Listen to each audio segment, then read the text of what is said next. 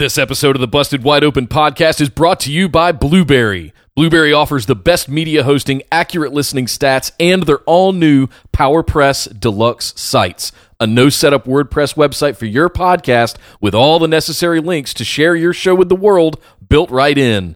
If you currently produce a podcast and are looking for a better host, or if you're looking to start a new one from scratch, head over to orbitaljigsaw.com slash BWO and sign up for the best media hosting and a PowerPress Deluxe site to get your first month absolutely free. That's orbitaljigsaw.com slash BWO or just use the promo code BWO at checkout for your first month absolutely free. And now, enjoy the show. Hello, you numpties. This is the villain, Marty Scurll, and you're listening to the Busted Wide Open podcast.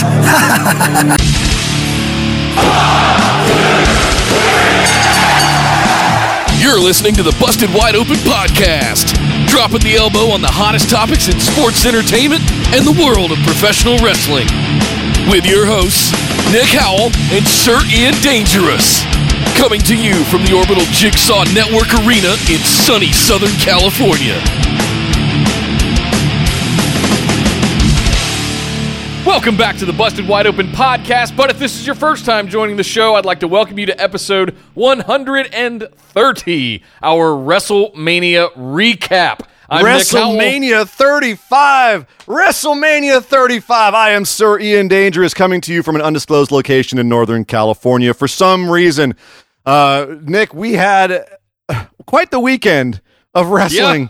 this weekend. That- Good that's lord. one way to put it. Seven hours WrestleMania from from pre-show to close. Seven hours. My God, Uh, ladies and gentlemen, if you were there with us and watching it, uh, you are tanks. You are machines. The props to everyone who was in the arena, who was at MetLife Stadium watching this live. Man, I was I was exhausted. I was sitting on the couch. No kidding. I don't know Right, about you. Sitting in those hard plastic chairs or whatever you have in those arenas. or sit standing, you know, getting up and getting down. Ow, ow, ow. Not to mention all the other wrestling that went on this weekend. I mean, what what a marathon. What an absolute marathon. And a special shout out to all of our Busted Wide Open uh, fans and listeners who who joined us on our live chat during the actual show in our Facebook discussion group. That was a blast. That was awesome.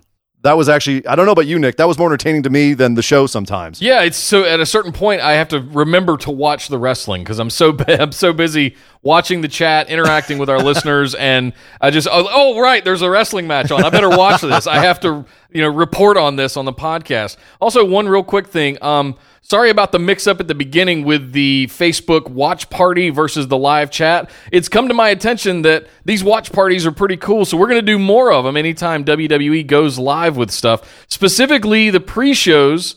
From what I understand, all of the pre-shows for pay-per-views are live streamed to Facebook. So going forward, unless something changes, plan on the pre-shows being a watch party so we can watch it all together and get the live chat thing going before we all jump into Messenger and have our big pay-per-view chat. So thanks for everybody for joining all of those. We had a lot of festivities Oh boy, did we! uh, We had a lot of weekend. festivities. I had a lot of IPAs. It was a it was a blast. uh, and it, as we said, it was a long weekend. We had NXT Takeover as well, which we're going to go over today, as well as WrestleMania itself.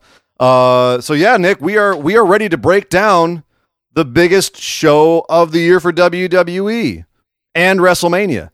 I mean, I'm just kidding. I'm just uh, Takeover. Takeover was stupid. Takeover was so stupid good, dude. Oh. It was so good. Um, and and to be fair, to be completely fair, like then looking back at it, I thought WrestleMania was pretty solid top to bottom too. Yes. No? But lots of things to say. But Oh, before boy. we get there, we, we mentioned the uh, the the Facebook group. I want to let everybody know Facebook.com. Jump into the Busted Wide Open discussion group. Send that join request and get in there. It's the hub of our operation where you can interact with all of our fans and listeners and ourselves. We're on there all day, every day, and we do live chats for every pay per view uh, on in WWE. So come join us, get in there. That is uh, the great place to be. Hey, if you just want to chat wrestling while you're at work every day, it's a great way to do it. Can follow us over on Twitter at BWO Podcast, YouTube at youtube.com slash C slash busted wide open. Or if you love this show and want to support what we do, head over to patreon.com slash BWO. Sign up for one of our awesome reward tiers. uh, like the ability to ask questions on our weekly show, get access to the show notes for the $5 tier, as well as lots of monthly bonus content that you can get at the $10 tier. So all kinds of good stuff. Patreon.com slash BWO. I promise you will enjoy it. And in, But in addition, in- you'll enjoy Yeah. it because we do things like pick'ems. And actually, this was our this was our inaugural patron pick'ems this year at WrestleMania, and that was a ton of fun. That was in, it was insanity. It was Nick. I was watching the numbers go up and down throughout this entire show. Uh, people, uh, the lead traded off only once, but everything else was all over the place all Yes. over the place in terms of of uh, you know where people were in the standings. We had a bunch of people playing. It was great. Uh, we invited everyone to join us. We haven't plugged in um, everyone who was not a patron yet. Unfortunately, I'd like to do that to see where everyone stood. But uh, as far as our patrons, they are all locked in, and we did say that we were playing for prizes, and we weren't kidding. That being Stuff said, prizes. yeah, you know, some of the prizes were won, some of the prizes were not won.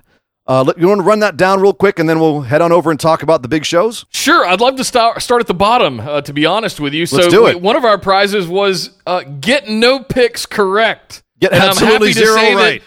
Nobody won that one. Oh, well done, well done, everybody. Everybody got at least one right. Well done. Uh, that being said, I, I really do honestly believe that with 16 matches and 15 of them that we were playing for because one got inserted at the very last minute by WWE, 15 matches that we were playing for, you would have to work. Like even coin flips would get one, at least one right. Yeah. So you would have had to have tried for that. Um, so, but I am still very happy to say no one got everything wrong. So well, Well- done there, guys. in, in a pick'ems, when people put scores in, there's going to always be somebody that comes in last. And we knew it was going to be somebody, and I wanted to make this one really special. And from what I understand, nobody actively tanked. Like nobody tried for this prize and, and went after it intentionally because it's a pretty special prize. But I'd like to say congratulations to, and I'm going to apologize in advance if I say it incorrectly, uh, Garakoits Etseberia. I hope Yes. I got that right. That it Uh, sounded close enough. Pretty good, right? Uh, he hails from Spain, and he has won the inaugural Oh, WrestleMania socks worn by Nick for eight hours whilst God. watching WrestleMania. oh no.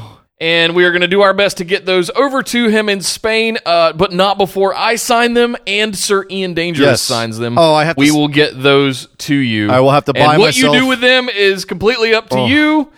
Uh, but uh, you know, social media pictures are encouraged. Yep. Uh, Share- share, them share with with your us. friends. I, Yeah. I'm going to get myself some surgical gloves to touch those before I they, sign they're them. in a they're in a hermetically sealed enclosure uh, on their way to Sir Ian Dangerous. Oh, already? But uh, no, oh, I'm just- not I yet. about to say, good lord, They will be imminently. Uh, I have just have to find out where you're moving the danger cage. yeah, if the feds show up at the door, it's because you email you mailed a Right. There, there's going to be a guy in a CDC uh, Right. biohazard suit with a holding this case. Like Repo Man. Someone's going to roll up in a, in a car and they're going to open the trunk and this green light's going to pour out. No, it, what's what's funny is is that because our our pickums were done by betting numbers, uh, you know, it, it was only coming in last because of the bets. Like as far as like match to match, we we had a couple of ties and there was a few people that that actually tied for last. But um, but yes, in terms of numbers, uh, Garrick I'm so sorry. You're getting some socks. You getting the socks. That being said, we also had our top, our, our winner, our patron winner, who came in first among the patrons. And uh, he will be getting, or uh, is it a he or is it a she? it's a he. It is a he. Uh, he will be getting a shirt that I will be designing, and we'll be sending that to him, and it will basically be showing that he is indeed the top patron of the BWO show, the most the most pickworthy of all the patrons. I don't even know what that means, but it's but it's a good thing.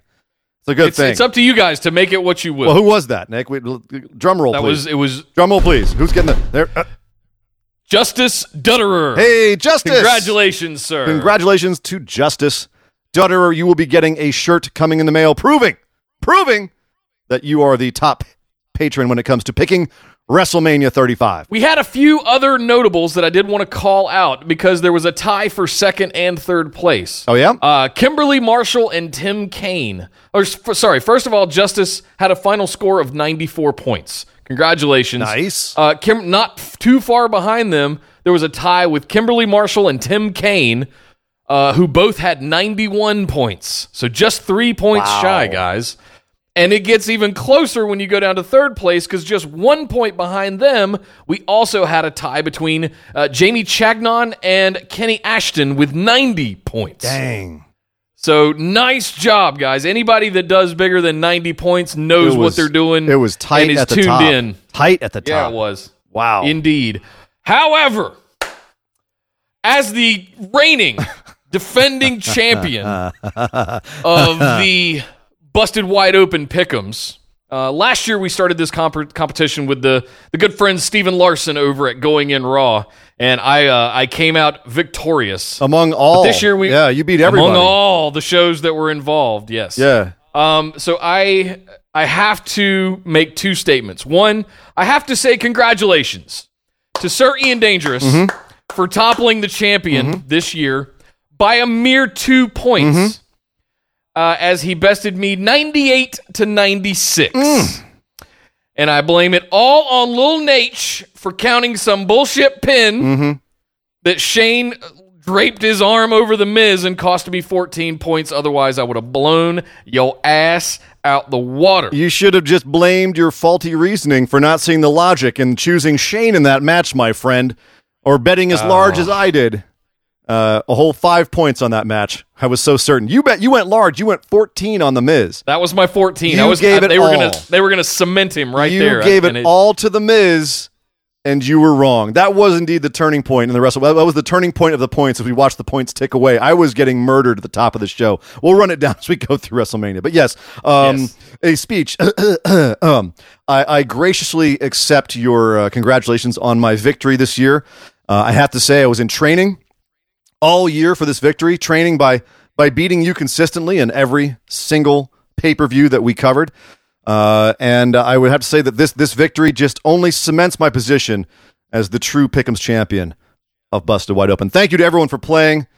Better luck next time. Well, guys, there we go. I hope you all enjoyed that. We're going to be doing that more uh, throughout the year. Uh, right now, we're entertaining the Big Four, but we'll see where that goes. Also, also, Uh, real real yeah. quick, I do have to point out something. Okay. While it would be tempting for me to continue to gloat, and while I would have every right to continue to gloat, and to say that to be the man, you have to beat the man, and now that I am the man, I can't actually say that, Nick. I can't. Why is that? Because it wasn't just the pick'ems that we did for the patrons this year. We also had pick'ems between you and me on the show. And that was strictly Uh-huh. who could call the matches correctly. So there's more coming with that. But in order to talk about that, we have to go talk about WrestleMania. Well, we kicked things off in the pre show in the Facebook watch party, which was an absolute blast. Thank you guys for joining us there.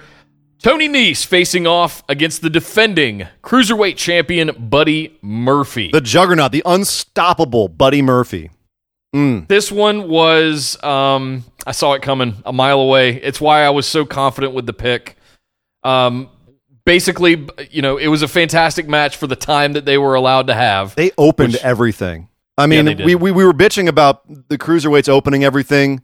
I know we've made mention many times about how Austin Aries and Neville were particularly disgruntled about uh, going on in the pre-show at WrestleMania, partially because of the the money is not as good as if you go on on the main show, and partly because of how it's perceived. But as you said, this is a great place to put a cruiserweight match, especially one with stakes like this. It's high energy. You have good workers. It does get the crowd invested.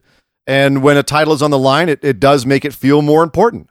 Yep. So it's certainly more important than uh, the women's battle royale or the armbar, which are at this point just kind of spectacles. And there was no build for the other match on the pre-show, which was the Raw Tag Team Championships. So this was this made the most sense to go first, even if it's kind of sad that it went first. It tells us a lot about 205 Live. But it was a really, actually, quite exciting, fun, well worked match. As as you kind of I think could have expected with two guys who know each other as well as these two guys and who are as talented as these two. But as you said, you said that you were confident, confident that uh, Tony Nese would be taking this title off of the long reigning Buddy Murphy. So confident, in fact, that you put 12 points, 12 points you put on Tony Nese. For the You were- record, I put 11 on Cedric last year. That Yeah. tells you how confident I was. You were one. well, you picked Cedric because he's a Carolina boy, just like yourself. true. But here I again, you went big on the cruiserweights, and it paid off. Tony Nese, in fact, did beat Buddy Murphy with the running Nese, and I have to admit, I was kind of shocked. This and it set up actually, I think, a lot of things for WrestleMania. This was a WrestleMania where the faces won a lot. It was a WrestleMania that had a lot of titles change hands, and this set up that precedent right off the bat. Be ready for stuff to have. Be ready to feel happy after a match. The good guys are going to win, and titles are going to change hands.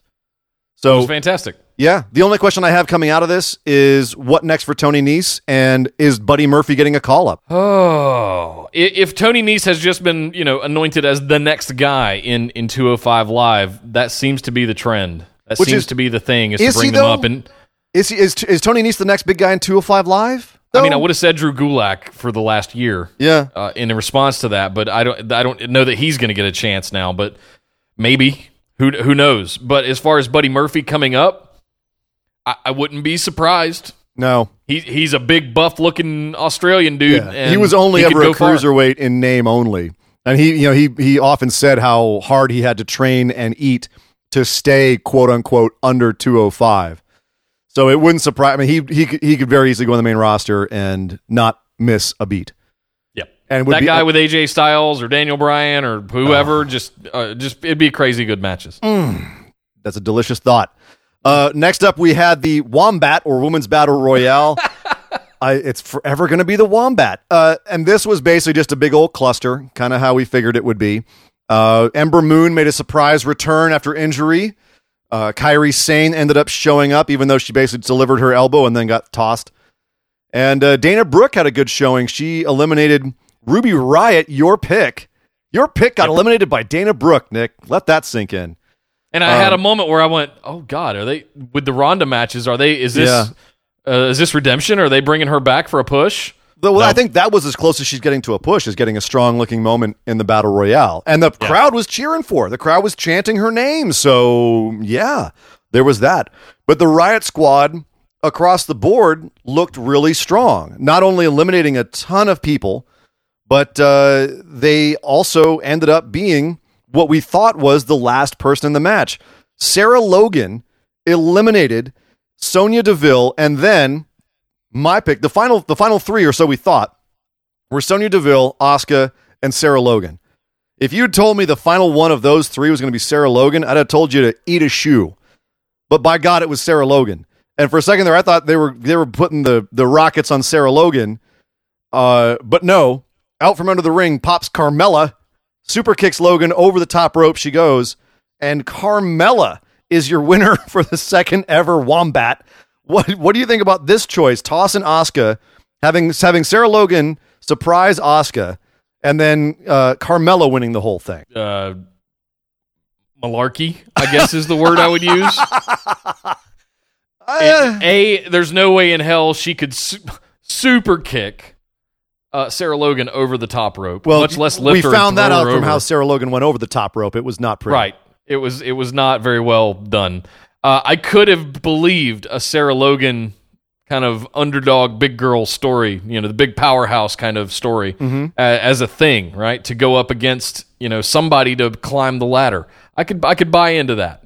Is she a little green still? A little bit, but Does, does she look like the chick down the hall in your dorm room who smokes a little bit too much weed and lets in all the cats from outside of the dorm room and feeds them? And next thing you know, the dorm room's covered in cats and she's a sociology major? Yeah, a little bit. Way too into You've Vikings. been hanging out in NorCal at Berkeley too long, my friend. Um, I was thinking more of like a Portland, Oregon chick. Well, yeah, that too. uh, but no, Carmella comes out of nowhere and is your uh, Wombat winner, which I don't know if there's any implications there. I don't think there is. Like there if is for if the Rumble. Naomi's career after winning the Wombat last year is any indication, it means it means f all. Right. So uh, the interesting part of this was all the women came walking down the ramp in unison, all together, and then for some reason Naomi and Asuka get actual full entrances. Yeah. And I went, "Oh man, did we sleep on Naomi again? Is she going to win it back to back years?" See, my thought on it was Naomi was the winner last year, so she gets an entrance as the reigning, defending undisputed wombat winner. So that made sense to me. But then Asuka getting the last one, the, the the other only entrance. The only thing I could think was she's the favorite. She's Asuka. It's fan service. But what it turned out to be was a swerve and misleading, making you think Asuka was the favorite. Which I I picked her. I thought I I picked her and I went big on her. Uh, I went nine. Half. I gave away my the nine. patron. Half the patron group picked her. Uh, I mean- they did, and myself and a f- couple of others went real big on her. To be honest, we went real big. Me, me, Jacob, and Jamie went big on Asuka and and paid the price because uh, she got tossed. uh, Which we said on our on our Pick'ems show that uh, the audience would burn the place down if that happened, and it was just so chaotic at the end. Uh, they did not burn the place down, but they did seem not excited that Carmella won, but definitely like kind of confused and a little perturbed and like yay but also eh. Yeah it didn't it didn't light the world on fire. I'll put it that way. Yeah. Uh, not not a you know not a bad pick to win. Not a great pick either. Nobody got that one. Nobody got that one right. Nope. uh but people did get the next match right. The raw tag team championships added at the last second to this mess so so last second we couldn't even get it on our our patron pickums that's how last second it was even though a lot of people weighed in. And it's too bad nick because had this been on our patron pickums i'd have beaten you by more than two points my friend because we had the revival last minute versus kurt hawkins the 0 and 269 kurt hawkins and zack ryder both of them uh, new york area boys so kind of hometown guys uh, but definitely the underdogs coming into this one. And they got essentially beaten up for the entire match until at the very end it looked like Kurt Hawkins was so beat up that he could not uh, continue to fight. The ref even checked on him, unresponsive.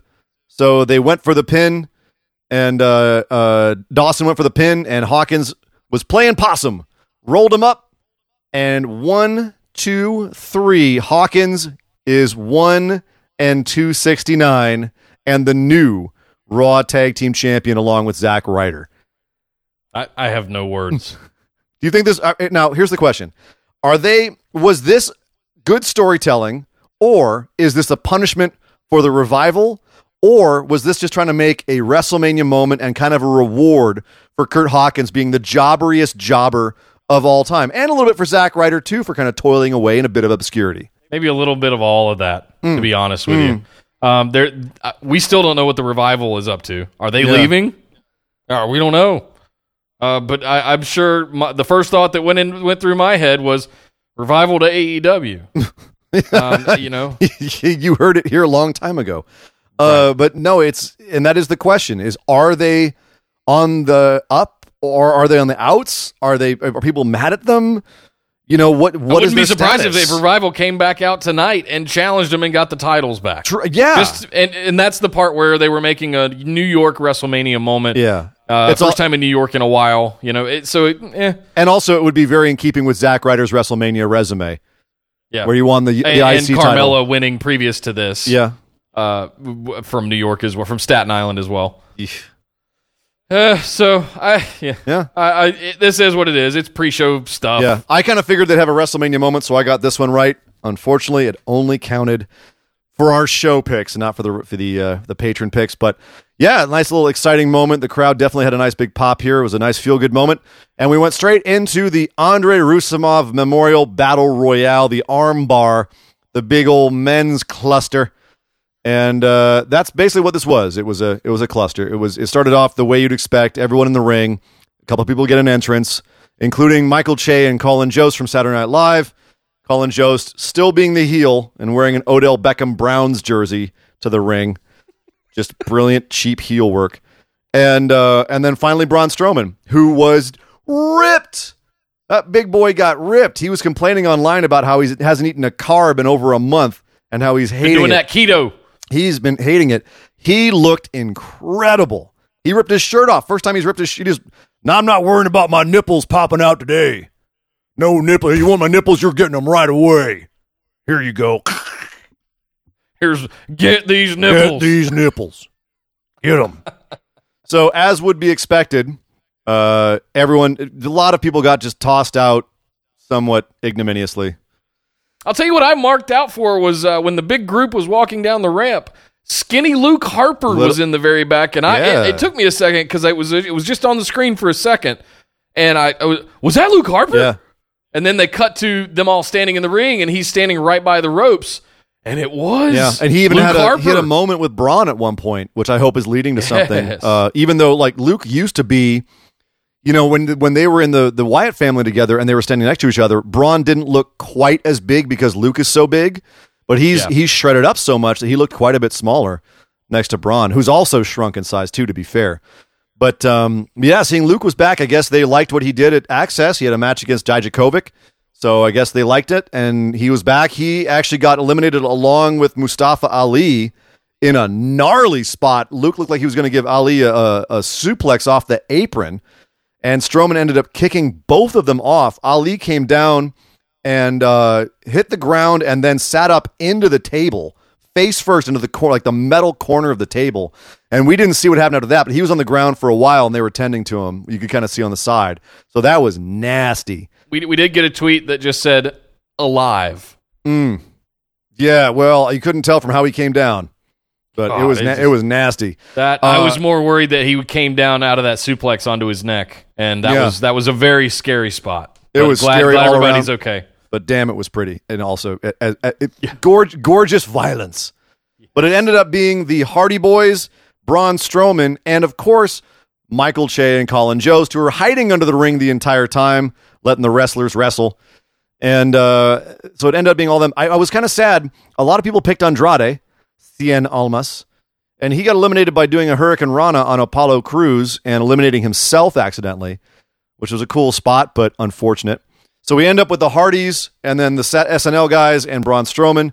The SNL guys try to sneak up behind Braun Strowman and toss him out while he's tussling with the Hardys. That doesn't work. They end up the Hardy, Hardys go out, and it's uh, then of course it comes down to the storyline they built this whole thing with. Basically, this was, and this is kind of I don't know about you, Nick, but this kind of bummed me out. Was that the whole point of a battle royale is anyone can win. But going into this, the whole story was about Braun Strowman and his issues with the guys from SNL disrespecting him, or supposedly. And it came down to Braun Strowman and the SNL guys who disrespected him, and him essentially murdering them at the end of this match, uh, hitting Michael Che in the face, and he goes flying out, and then tossing Colin Jost out onto a pile of wrestlers. And so Andre, you know, he stands tall at the end. That there was no point to have the other, whatever it was, twenty seven guys in this match at all. Like people are talking about, like even Booker T on the on the commentary was saying, yeah, you know, these this is two spots that any other wrestler could be having. Like that was kind of the point, the kayfabe point of the story as well, was get heat on these SNL guys. Pretty sure I said something similar on the show last week. Well, because it's it's it's true. But the problem is, it's actually it's not just two spots other wrestlers could have had. It's 27 spots that had no point in being around for the match between these three guys. You know what I mean? If it just came, Which, which like- is why I picked against Braun because I thought the whole thing was they were going to do a stunt where Che and Jost teamed up and flipped Braun over the top of the thing, which. See, I the- it looked like it was leading to that It- there at the end when he was tussling with the Hardys. They jump into the ring, both grab a leg, but Braun would had they done that and you know let Che and Jost win the whole thing and made them do something. eh, yes, it would have sucked equally as bad, but at least it would have made some kind of sense. Well, but the, I, and I'll, I will admit, I had a palpitation when that happened. I definitely, it skipped a beat. Uh, huh, huh. No, I bet a lot. I bet a lot on Braun Strowman. I bet 11 on him. Please no. Uh, but that being said, the reason I bet 11 on, the reason I went big on this, on big on, Bra- on your boy Braun Strowman, which you did not. And Braun also, you went big on Braun last year and it paid off for you. But this year, I, I went big on him here because the story was actually went big on Nicholas last year, just so you know. Well, and that's why you lost this year, Nick. There was no Nick for you to choose. Yeah. Uh, but this year, no, the story with this match to me seemed to be these outsiders are coming in and insulting what we're doing. So the only way for them to redeem that was to have Braun win and to beat these these interlopers up. If they'd had the SNL guys win, first of all, you're going straight from that feeling into the main show, and they definitely wanted to end with a big moment with their monster, with their special attraction, Braun Strowman, because that's what he is at this point, uh, standing tall over the SNL guys. And if the SNL guys had won, it would have kind of undercut the entire WWE. See, it is fake. It was basically what it would be saying. And I didn't Yeah. think there's any way in the world that they would do that. The only question I have is kind of the point of having the SNL guys on this was to get some mainstream attention, or so I thought. But yet nobody was on SNL in the weeks leading up to WrestleMania. And they didn't even mention it on SNL. So that was a little bizarre to me. They had him on Jimmy Fallon uh, for late night.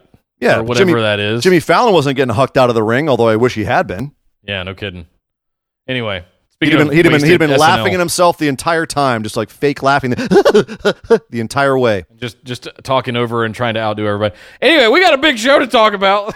Yeah, Let's go talk about the matches that mattered. let's let's get to the main show, man. Let's get to the main show. Uh, uh, currently, we're standing at uh, for the just for the, the show pickums. I'm up two one, and we head to the main show, and it opens with the quote host of WrestleMania, Alexa Bliss, coming out with way too much makeup on, and saying that she was going to give everybody a WrestleMania moment with the snap of her fingers.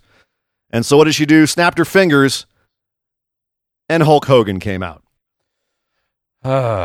Way to take the air out of the room. I don't at know, the man. opening of the show. There was a pop at my house. Uh, I was watching it with, with my immediate family up here. It was my my pops' 90th birthday this weekend, so we were all sitting around and watching the the Graps. And uh, he popped for Hogan. He did pop for Hogan. I have to admit, I I I popped a little bit as well. It's still, Okay. you know, I, I I did one of those. Oh, oh. at first I was I'm happy, just- and then I'm like, oh wait, right. I'm not supposed I'm to just like not Hogan. over it yet, to be honest. Yeah. I'm just I'm not ready for him to be back yet. I'm not, I'm not ready. Yeah, I, you know what? That's a really good way of, pu- of putting it. I'm not ready either, but some people are, and you know what? If you are, it's okay. It is. I think it is okay at this point to start, you know, moving back towards. All right, it's still hokey, and he even. I, I mean, he made his opening speech kind of hokey. You know, he he did all of like the classic lines. He he he even sold them like he knew they were the the the tired old classic lines, but everyone wanted to hear them. And he even pulled out the "It's so nice being here at the Silver Dome," which I which I I had to admit I laughed at that one. That's that's That good self deprecation. That's funny. Uh, of course, referring to the time that he was not in the Silver Dome, but said it was a Silver Dome, and The Rock and, and Steve Austin had to correct him. But uh, but you know, it was what it was. The only thing I will say about this, and then we'll move on, is that Big E tweeted out something after WrestleMania, and I don't have it up in front of me, so I can't quote it exactly. But paraphrasing it, he said that he had a, a talk with Hogan backstage, and Hogan was very open to hearing Big E's position and was very apologetic. And that Big E believes that you know everyone should have a chance to get themselves on the path to redemption, and he's really grateful to uh, to Terry Bollea, to Hulk Hogan, for trying to walk that path. So And, and with that said, you know what? I'm in no position. I personally, I'm ready to move on. yeah, But I, if if the African American community of, of superstars is willing to let him back in, I, I have I can't take any position on that. Yeah, another can I like kind of like we said when uh, he showed up at, at Crown Jewel. It's not our place to say yeah or nay. I just I don't need to see him. Yeah. Uh, if he shows up, fine. At the end of the day, it's it's not our it's not our it's not our party. But uh, but we did have a party at the first match of the night, which shockingly interrupting Hulk Hogan and stalking down the ring, Paul Heyman. Paul Heyman just I mean, I, I don't know if I could call it power walking, but he was definitely motoring down that ramp because it's a long ramp to get to the ring and say, by God, if he's not going on last, if Brock Lesnar can't main event, then he's just going to have his match and get out of here and go to Vegas where he's ultimately appreciated. And so, holy shit, we're starting with Brock Lesnar and Seth Rollins. We got this out of the way at the top. Um, wow. This this felt like an fu to Brock for wanting to leave. Really? Like, you're kind of you're yeah. You- let's get you out of the way. We got seven more hours of show to do. Yeah, you, you go away. You know what? When it first happened, when it when this match first happened, I would have agreed with you. But when I saw the final layout of the show, that's not what it was at all. This is a hot way to start the show, especially with what happened in the match. Hot way to start the show, set the tone for the show, and keep this match away from the other two big matches on the card where it's really, really over baby faces. Uh, and we were even saying coming into this WrestleMania, the big question was going to be can all three baby faces win? And of course, the conventional wisdom is no. You have to have at least one of the big heels win. But by God, they you know, they they found a way to do it. If you have a seven hour show, just keep every babyface win three hours away from the other one. and so they had the first one at the top of the show Brock Lesnar throwing Seth Rollins around before the match even started from pillar to post, beating the crap out of him, put him through a table, F5'd him on the on the, the floor, threw him into the LEDs. Finally gets him back in the ring. The bell rings. Ref gets distracted. Seth goes low. Stomp. Another stomp. A third stomp. Seth Rollins is your new Universal Champion. It's done. It's over. It's over. It's oh god, it's over, Nick. Our, our, oh, we our, made it. We said, "Oh God, it's so it's over." our long oh, nightmare is thank over. God. Oh god. oh thank God. Oh. oh, oh god. this this allowed me to enjoy the rest of WrestleMania. if I'm being completely honest, with this kind of oh. Oh, and I So- just shook and I just exhaled and I'm like, the two years is over. But isn't that kind of like why they would put it on first? Like not as an FU to Brock, Yes. but literally as a hey guys, we're pulling the band-aid right now. And it was I'm saying I'm saying when it before Seth even came out with Heyman and Brock coming out, it felt like a little yes, bit of at that moment. get him thing uh, and get him out of the way so that we can have the rest of WrestleMania without you. Yes. Shoe fly. Yes. Uh, but the more it went on, the more of a beating I saw Seth take. I went, "It's gonna happen!"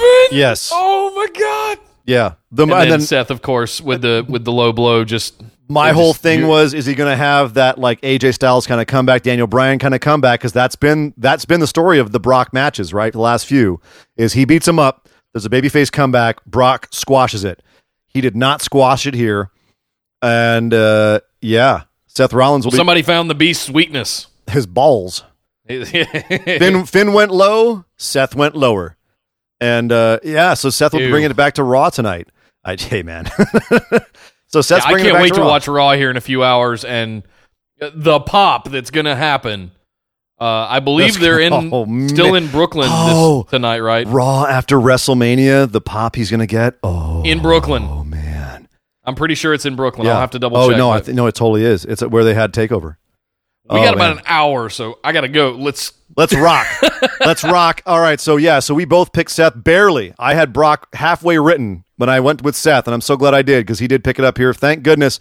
We also had a match after this that was uh, also that was also really good. Randy Orton, AJ Styles. We followed up. I was shocked this was early. I think it should have been switched with another show, another match later in the show, but whatever. Randy Orton versus AJ Styles came here, and it was a solid match for for a quick build and the story they told, which was the indie guy versus the WWE guy. Uh, and once again, face wins. AJ Styles survives Randy Orton. Uh, is the story here? I have to ask you. Um, the big story here to me isn't just that Styles won, which which is a big story because the story of this match was WWE guy versus indie guy. You would assume the logic would be the WWE guy is going to win because WWE. Right. So that was surprising. I guess this is their way of saying AJ Styles is a WWE guy now. You know, we claim him now. We love him enough. But the big story to me was AJ Stone Cold kicked out of an RKO. He kicked out clean of an RKO. That if that's not putting a, a, a blue ribbon around his neck, I don't know what is. Because it wasn't Oh, like he outmaneuvered Styles or, or it's Orton. He straight kicked out of the move. He was the hope for the last two years while we were doing all that stuff with Roman, and so we couldn't figure out what to do with Seth while he during his resurgence. You know, uh, AJ is has been the face of the brand for me for two plus years now. Yeah. and you know other stuff has been going on between Brock, Roman, etc. But you know AJ has been the stalwart, been the the, the workhorse uh, of, Yeah. of that of the whole company for the last couple of years. So yeah, it makes sense that they would want to tie the ribbon around it. And I think I've said on the show a couple of times, if there was one person I would set the weight of the company on their shoulders, it'd be AJ Styles. I think the only reason they wouldn't is his age. You know, he's a little he's a little Size, Older. Well, you know. no, but size. You know, Shawn Michaels, Bret Hart. Like, there's a lot of small. Daniel Bryan, smaller guys you can put the whole company on. sure. They're they're reticent to, but it doesn't mean you can't. I think the only downside of this match was the crowd was a little bit distracted because WWE kept shining bright lights in their faces. There was they had those bright yellow lights on the crowd, and you could actually see the crowd bitching about it. And then they turned them off. The crowd cheered, and they turned them back on. The crowd booed, and they turned them back off again. The crowd cheered, and Randy Orton was there trying to do a draping DDT on AJ, going, "What the hell is going on?" You see him looking around, it's like, "What the, what, what are you guys doing?" So that was. Well, we know we had we had somebody uh, in our live chat on Friday night for Takeover, and there was another situation with the yellow lights, and we again the place ex- erupted in cheers. Yeah. when the bright yellow light got turned off at Takeover as well. So whatever the hell that is, WWE guys, because we know you're listening. Stop Um, shining lights at the people. Yeah, Dark. Leave us alone. This is why in real sporting events they have a dark crowd because people want to see the damn match. They don't want to be highlighted for TV anyway. Uh, so this was a great match. We both picked styles; it just made sense. We also picked the winners of the next match: Aleister Black and Ricochet versus Shinsuke Nakamura and Rusev against the Usos against the Bar for the SmackDown Live Tag Team titles. Uh, was this okay? So first of all, Nick, I thought this was an insanely fun match with a bunch of with a bunch of great spots that really picked the picked the liveliness back up of this show. Um, but they just, I mean, this was really the only besides the women's tag match. This was the only tag match on the main show. Did this? Sh- I mean. Did this show more to you that tag teams are appreciated or should be appreciated or are underappreciated by the? WWE? by the WWE is the interesting stipulation on that. Uh, I think they're very appreciated amongst the crowd, amongst the WWE universe, amongst wrestling fans. We like tag team wrestling. We like real tag team wrestling. Mm. Not so much when two guys are thrown together and said, "You're a tag team now," and get two separate entrances. And oh, uh, I want to see tag teams. So as much as I like seeing Ricochet and Aleister Black do all their crazy high flying stuff that they do, I'm still sitting here going, there's no way they're strapping those guys right now. Because there's there's got to be bigger plans than making them a tag team. You're telling me that's the best thing you can do with those guys. Then uh, you've got the bar, and they've been a tag team forever. They're, effectively a tag team now, more so than they are individuals. They have been for a couple of years now. And they had the spot of one of the spots of the night for me, where they had this. Sheamus was going around doing 10 beats of the Bodhrán to each other wrestler on each side of the Yeah, he ring did five in a row. all the while Cesaro is uh, spinning Or Ricochet. Ricochet in the middle of the ring for what felt like 27 minutes. Good lord. That The strength his, of those his two guys. head was literally purple when he finally dropped him. He had oh man, my poor God. poor Ricochet. And also, I mean, God, the the the couple of seconds that Ricochet and Sheamus got a little bit of action together solo was also beautiful. With with Sheamus, uh, I don't even know what you would call it. It was a very lucha kind of move where Ricochet was flipping all around Sheamus's body, but it was it was glorious. Uh, it's like a tilt tilt a whirl something something. Yeah, the one other thing I want to say about this match, uh, besides the creaking noises of Aleister Black's Stop intro it. being played to 80,000 people Stop. in MetLife Stadium. And no missed. is- no missed. I, I exactly. But they, they made plenty of it for Triple H. Anyway, Ricochet getting his entrance at WrestleMania for the first time. I'm not gonna lie, I stood up and I I welled up a little bit. Oh, yeah, I- boy. It's our boy, Our boy. Oh. Yeah. And you could see just how happy he was. And then after the match, they got the uh no, I'm sorry, that was that was Takeover. That was not that. yeah, wait but- for it, man. yeah, Come on. yeah, I, I gotta, I gotta get there. Anyway, Ricochet had a fantastic weekend of wrestling Yeah. in in East Rutherford and Brooklyn. Yeah, well, so did so did Props to our boy. so did Aleister. But uh, yeah, ultimately, ultimately, Ricochet did get the 630 on Sheamus, but it was broken up only for Sheamus to eat a couple of uh, super kicks and a couple of splashes. Usos did retain in this match. Very entertaining match. One of the best ones on the show. Uh, loved it. And then we had the Hall of Fame presentation, which is, usually is always a little cringy because it's very high school. It's like, here, here, here's these people, and here's the most important person last. And sure enough, DX was last, and they came out and you know ran all over the place and upstaged everybody. And I don't know, were you cringing at this? Because I was. I mean, I just, I, I, honestly, I went to the bathroom. If I'm being completely honest, um, because I knew that was like the one break I was going to get before the madness kicked back into gear. But what I will say is that I'm surprised they let Billy Gunn anywhere near this. Really? Uh, yeah, yeah, especially with signing uh, where he signed, and you know, Uh, they did. We'll see. Well, at the Hall of Fame induction ceremony the night before, they did give him the super soaker that didn't have any juice. You know, eh, oh, I don't know if you did. You actually watch the Hall of Fame ceremony? I, I did, and um, he had performance issues. Yes, with his super soaker. Yep. That I think that was that was their way of being like, you're you're doing this spot, Billy. Um, As, as much so, just for the Hall of Fame thing, real quick. Um, I'm sure we'll talk about uh, what uh, some of the crazy shit Oh that went down God. on our weekly Yes, show. that- we don't have time. for No, it today. But I, but I will say I loved the dig when uh, Hunter took a dig at Billy for signing somewhere else, and the crowd started chanting AEW, oh, man, AEW, yeah. And that was brilliant. Wow. way to go, Brooklyn! well, I way to go, Hunter, because I don't know. I mean, you're not going to say that and expect that they're not going to do that. You know what I mean? Like they're these guys, they, they they know what they're doing. There's They're smart Yeah. anyway, you know, we we got definitely got to talk about some Hall of Fame stuff, like um, like the heavy-handed Dash Wilder.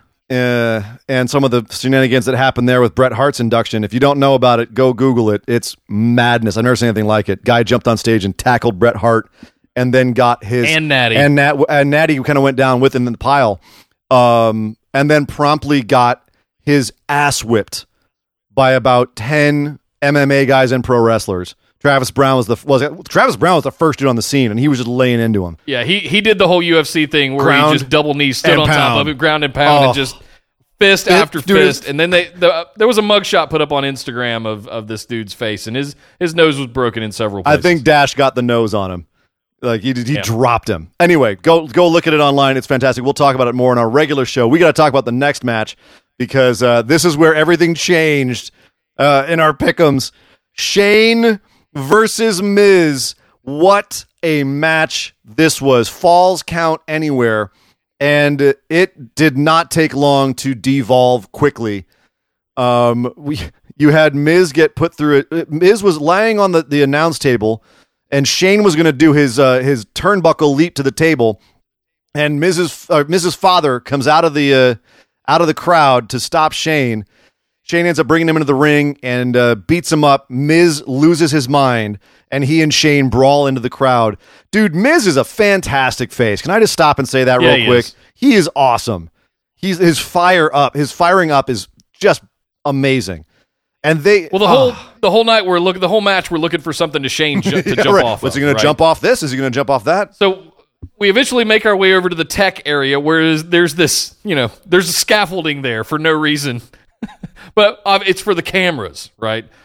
Uh, so anyway, we we make our way over there. Shane takes this hellacious spot off the roof of a golf cart and falls about six to eight feet onto concrete. Dude, and this is after they destroyed the entire uh, foreign announced team uh, area. They destroyed Right. everyone up there, and uh, then went over. And as you said, he threw Shane onto a, the top of a golf cart. He bounced onto the floor, and then somehow they worked their way back up onto the top of a big old scaffolding rig where one of the cameras was. This poor camera operator cringing in the corner.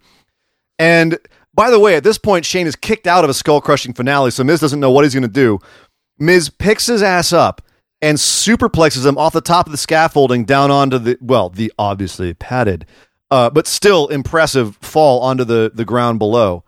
Uh, gnarly, definitely, definitely one of those like marquee spots that we're going to be seeing in video packages for a long time.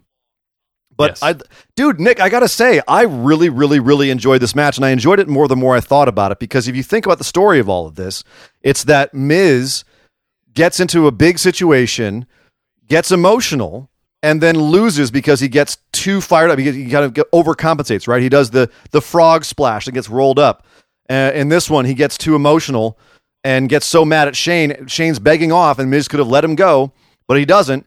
He tackles him off the top of this scaffolding, but Shane falls weird and lands on top of Miz, and they and wins. He gets counted down. Shane Shane uh, gets the pin on top of Miz. So the story continues with Miz basically having to learn how to control his emotions. That's that's good stuff. I love it, and I I, and I thoroughly enjoyed the match. I just didn't like. I wish it would have gone on. I don't think it should have ended right there. How are they going to go on from that? I, I don't know. that's a that's a I, I match. don't ender. think it should have been a bullshit. He had his arm draped across Oh, of him, on. so little Nate could come in and count one, two, three on like reaching over these Oh, giant pads so that he could slam.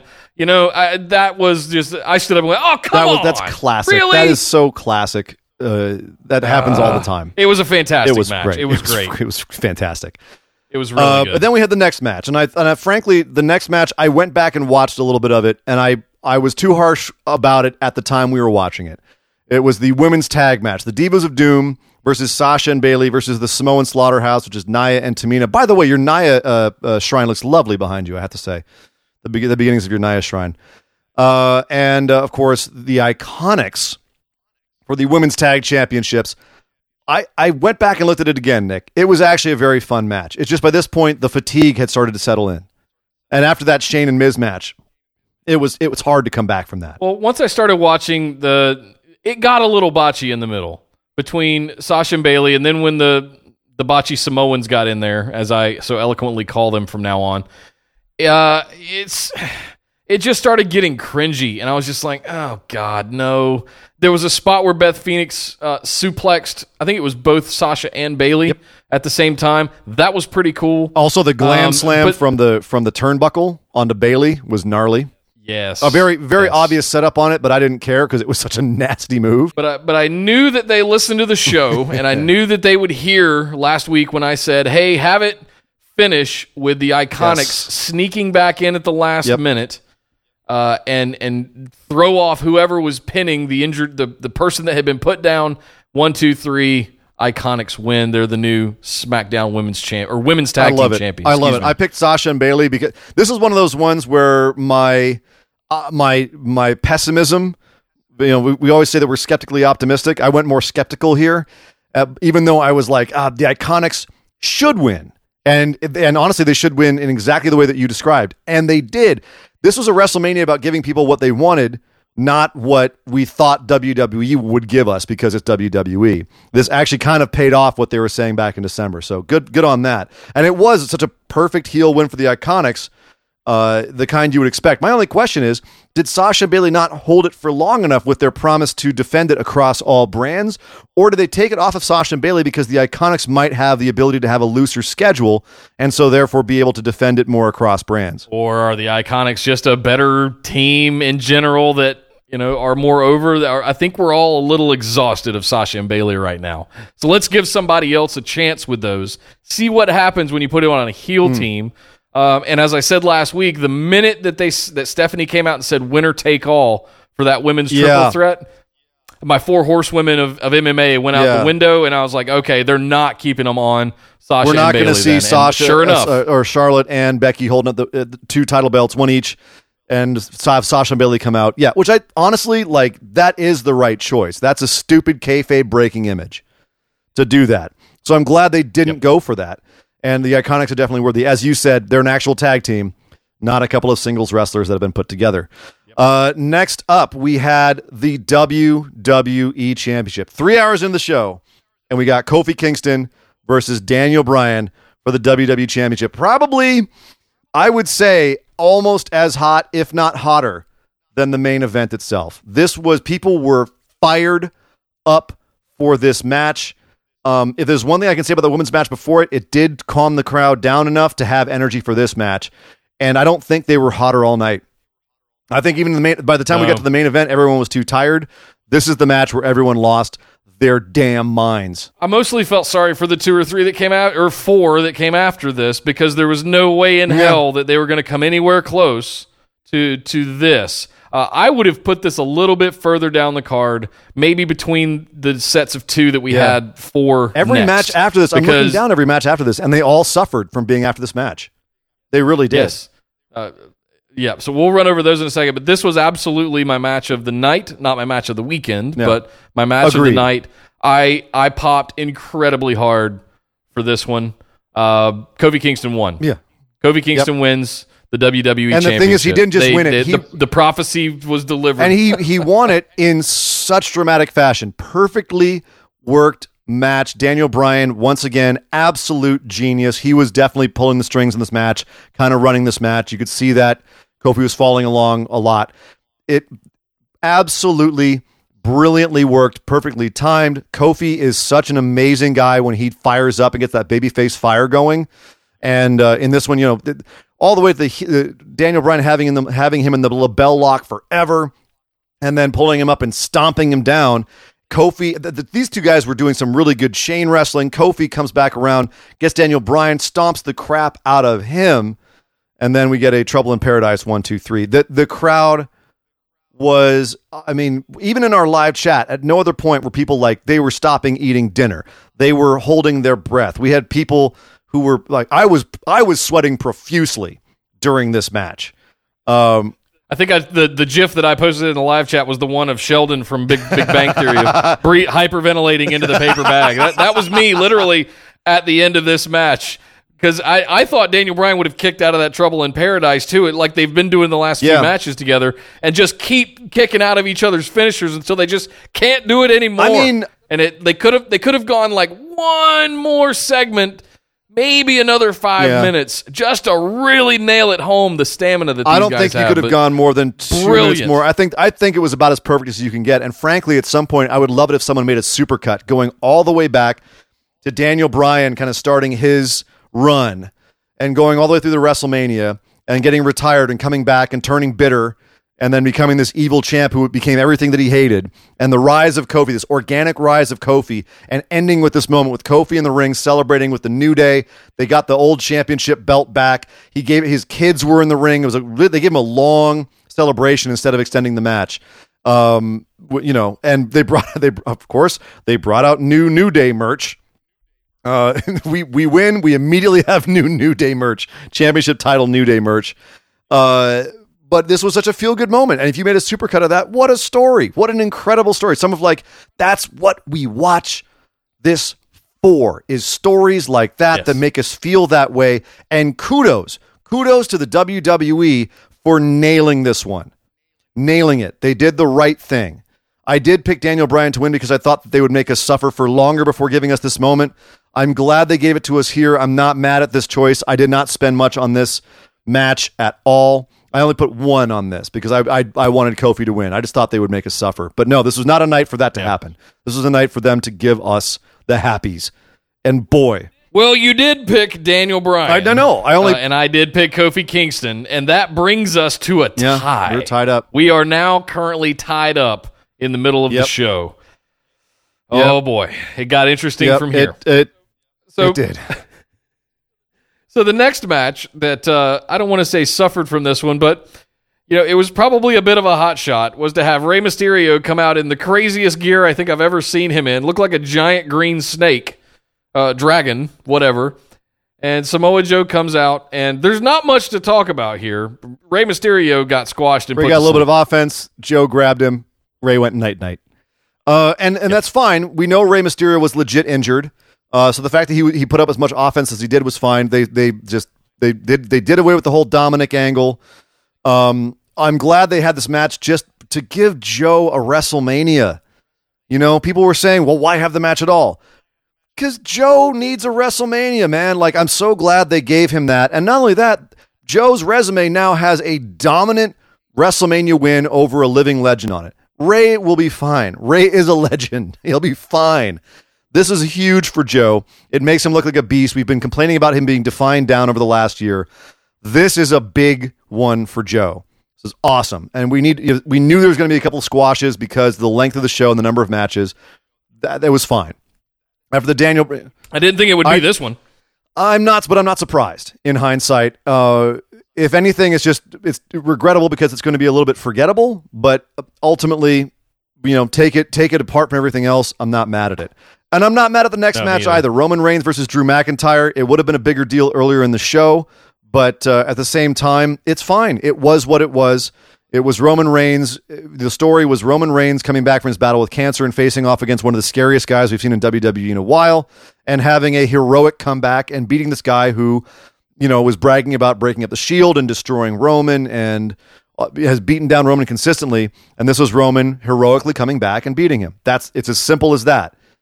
So and and is is You can say that, but I Well, of disagree. course, 'cause you picked Drew I- I- I, think this is a, I think this is a missed opportunity. Listen, they were lubing us up the whole show with nothing but face wins. This was a perfect opportunity to put over the next big superstar in WWE and Drew McIntyre by having him beat the one guy that's returning from yeah cancer. the one guy that's returning from ha- you cancer. know, and has all that.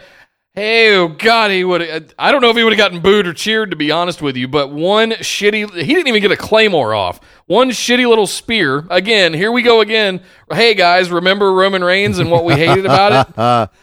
We're back. welcome back. Leukemia aside, all all the best to Roman Reigns and his recovery. But we're right back, kind of to where we left off with he was selling and falling over and exhausted three minutes into the match and doing his did a drive by and bounced off the ropes one time, got a spear. But you know what? But you know, Reigns well, he, no, he Come on. hoo-ahed up and everything. But here's the thing: I watched the Roman Reigns Chronicle about his return from leukemia. It was on right before the pre-show, and it made me even more happy that I picked Roman because the whole idea was him coming back, not knowing if he still has it. Now he's an inspiration to all the kids who have cancer, et cetera, et cetera. This match was for them. It wasn't for us. It was for all of the kids who are now following Roman Reigns. He's an example for them. Like you too can become a hero and and and beat your leukemia, your blood cancer, etc. That's what this is for. It wasn't for us, you know. And that's I think who they're who Roman's going to be going forward, at least for a while, um, because that's what he's been for a while. That's the Super Cena mold, right? And so Roman can now be that. So I, I, I, I also think that it's a little sad that Drew had to go out that way. But you know what? Drew will be fine. He's gonna be just fine. And in this moment, they needed to have Roman look like a superhero who overcame something horrible because he is a role model and he's the guy that they they have tapped to be that role model for their company. So in I, from I, st- I still think it's a missed opportunity to have Drew get a massive push. Mm, I So- think that's still coming. I, I think Uh, that yeah. you know what I mean. Like just like I thought Kofi could have could have run his story later in the summer. Drew is going to have plenty more chances to become a main eventer, and he's going to be. The dude is the dude is money. So I picked Roman, you picked Drew, and this is where I pulled ahead. Uh, next, we had an Elias segment. Elias had his concert with himself. He had a video package of him playing drums and piano up on the monitor and play guitar in the ring. It was fun. It was cute. It was Elias. But then something happened we were not expecting. We knew he was going to get interrupted at some point. We were not expecting the footage of Babe Ruth calling his shot to start playing on the Titantron, and we were very much surprised. We thought we thought the man might come out. We didn't know how he was going to come out. And none of us thought that John Cena was going to return to the WWE as the doctor of thuganomics. You're raising I- your I hand. actually- you knew it? I, I actually called this I, just in a different way. When, when did you This, call this? this, so I this is what I wanted Angle to have. I wanted Angle to have this moment, and, and I said it weeks ago that if they wanted to do this right, if they wanted to send off Kurt Angle, have the oh, the yeah. re, the re meet up of the ruthless aggression moment, or even have Doctor Cena come Yeah. out uh, with his. Ch- I remember saying his chain and This padlock. chain and, yeah, and I, I poo pooed it because I thought it was ridiculous. Yeah. Well, I So- thought it was ridiculous to have the Doctor of Thuganomics come out for Kurt. I thought it was going to be Cena in like his little boy shorts and, and the, the haircut. Sure, But it made all the sense to have the Thuganomics Cena come out for Elias and then burn him with a bunch of uh, of lines of bars that were hashtag PG era. oh my goodness. He brought back the FU. It's no longer the A, it's the FU again. Nick, how long is he going to do this? How, how long are we getting Thuganomics Cena, or was this like a one off at WrestleMania? I don't know, but I'm in. I'm all in because I, I forgot how much I enjoyed this. Yeah. As ridiculous as it is. Uh, and again, I want to I want to call out another small missed opportunity here that could have been really special. You could have had at the end of John Cena, Doctor of Thuganomics, doing his thing, interrupting Elias.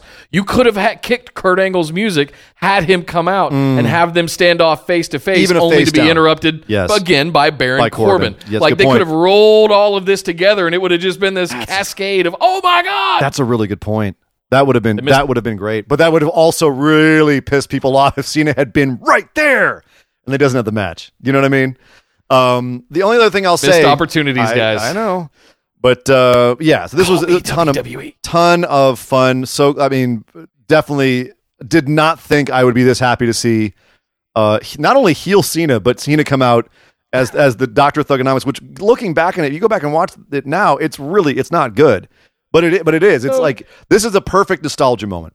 If there's always It's a, guil- it's a guilty pleasure. There's a- it even yeah, pumped up guilty the pleasure. shoes, and I, I I lost my shit when he did that. there's lots of every WrestleMania they have a a, a, a, nostalgia moment. This was a great one. Where uh, did he get those Reebok pumps? By the way, does he still have them in the He closet? pumped, he pumped them up.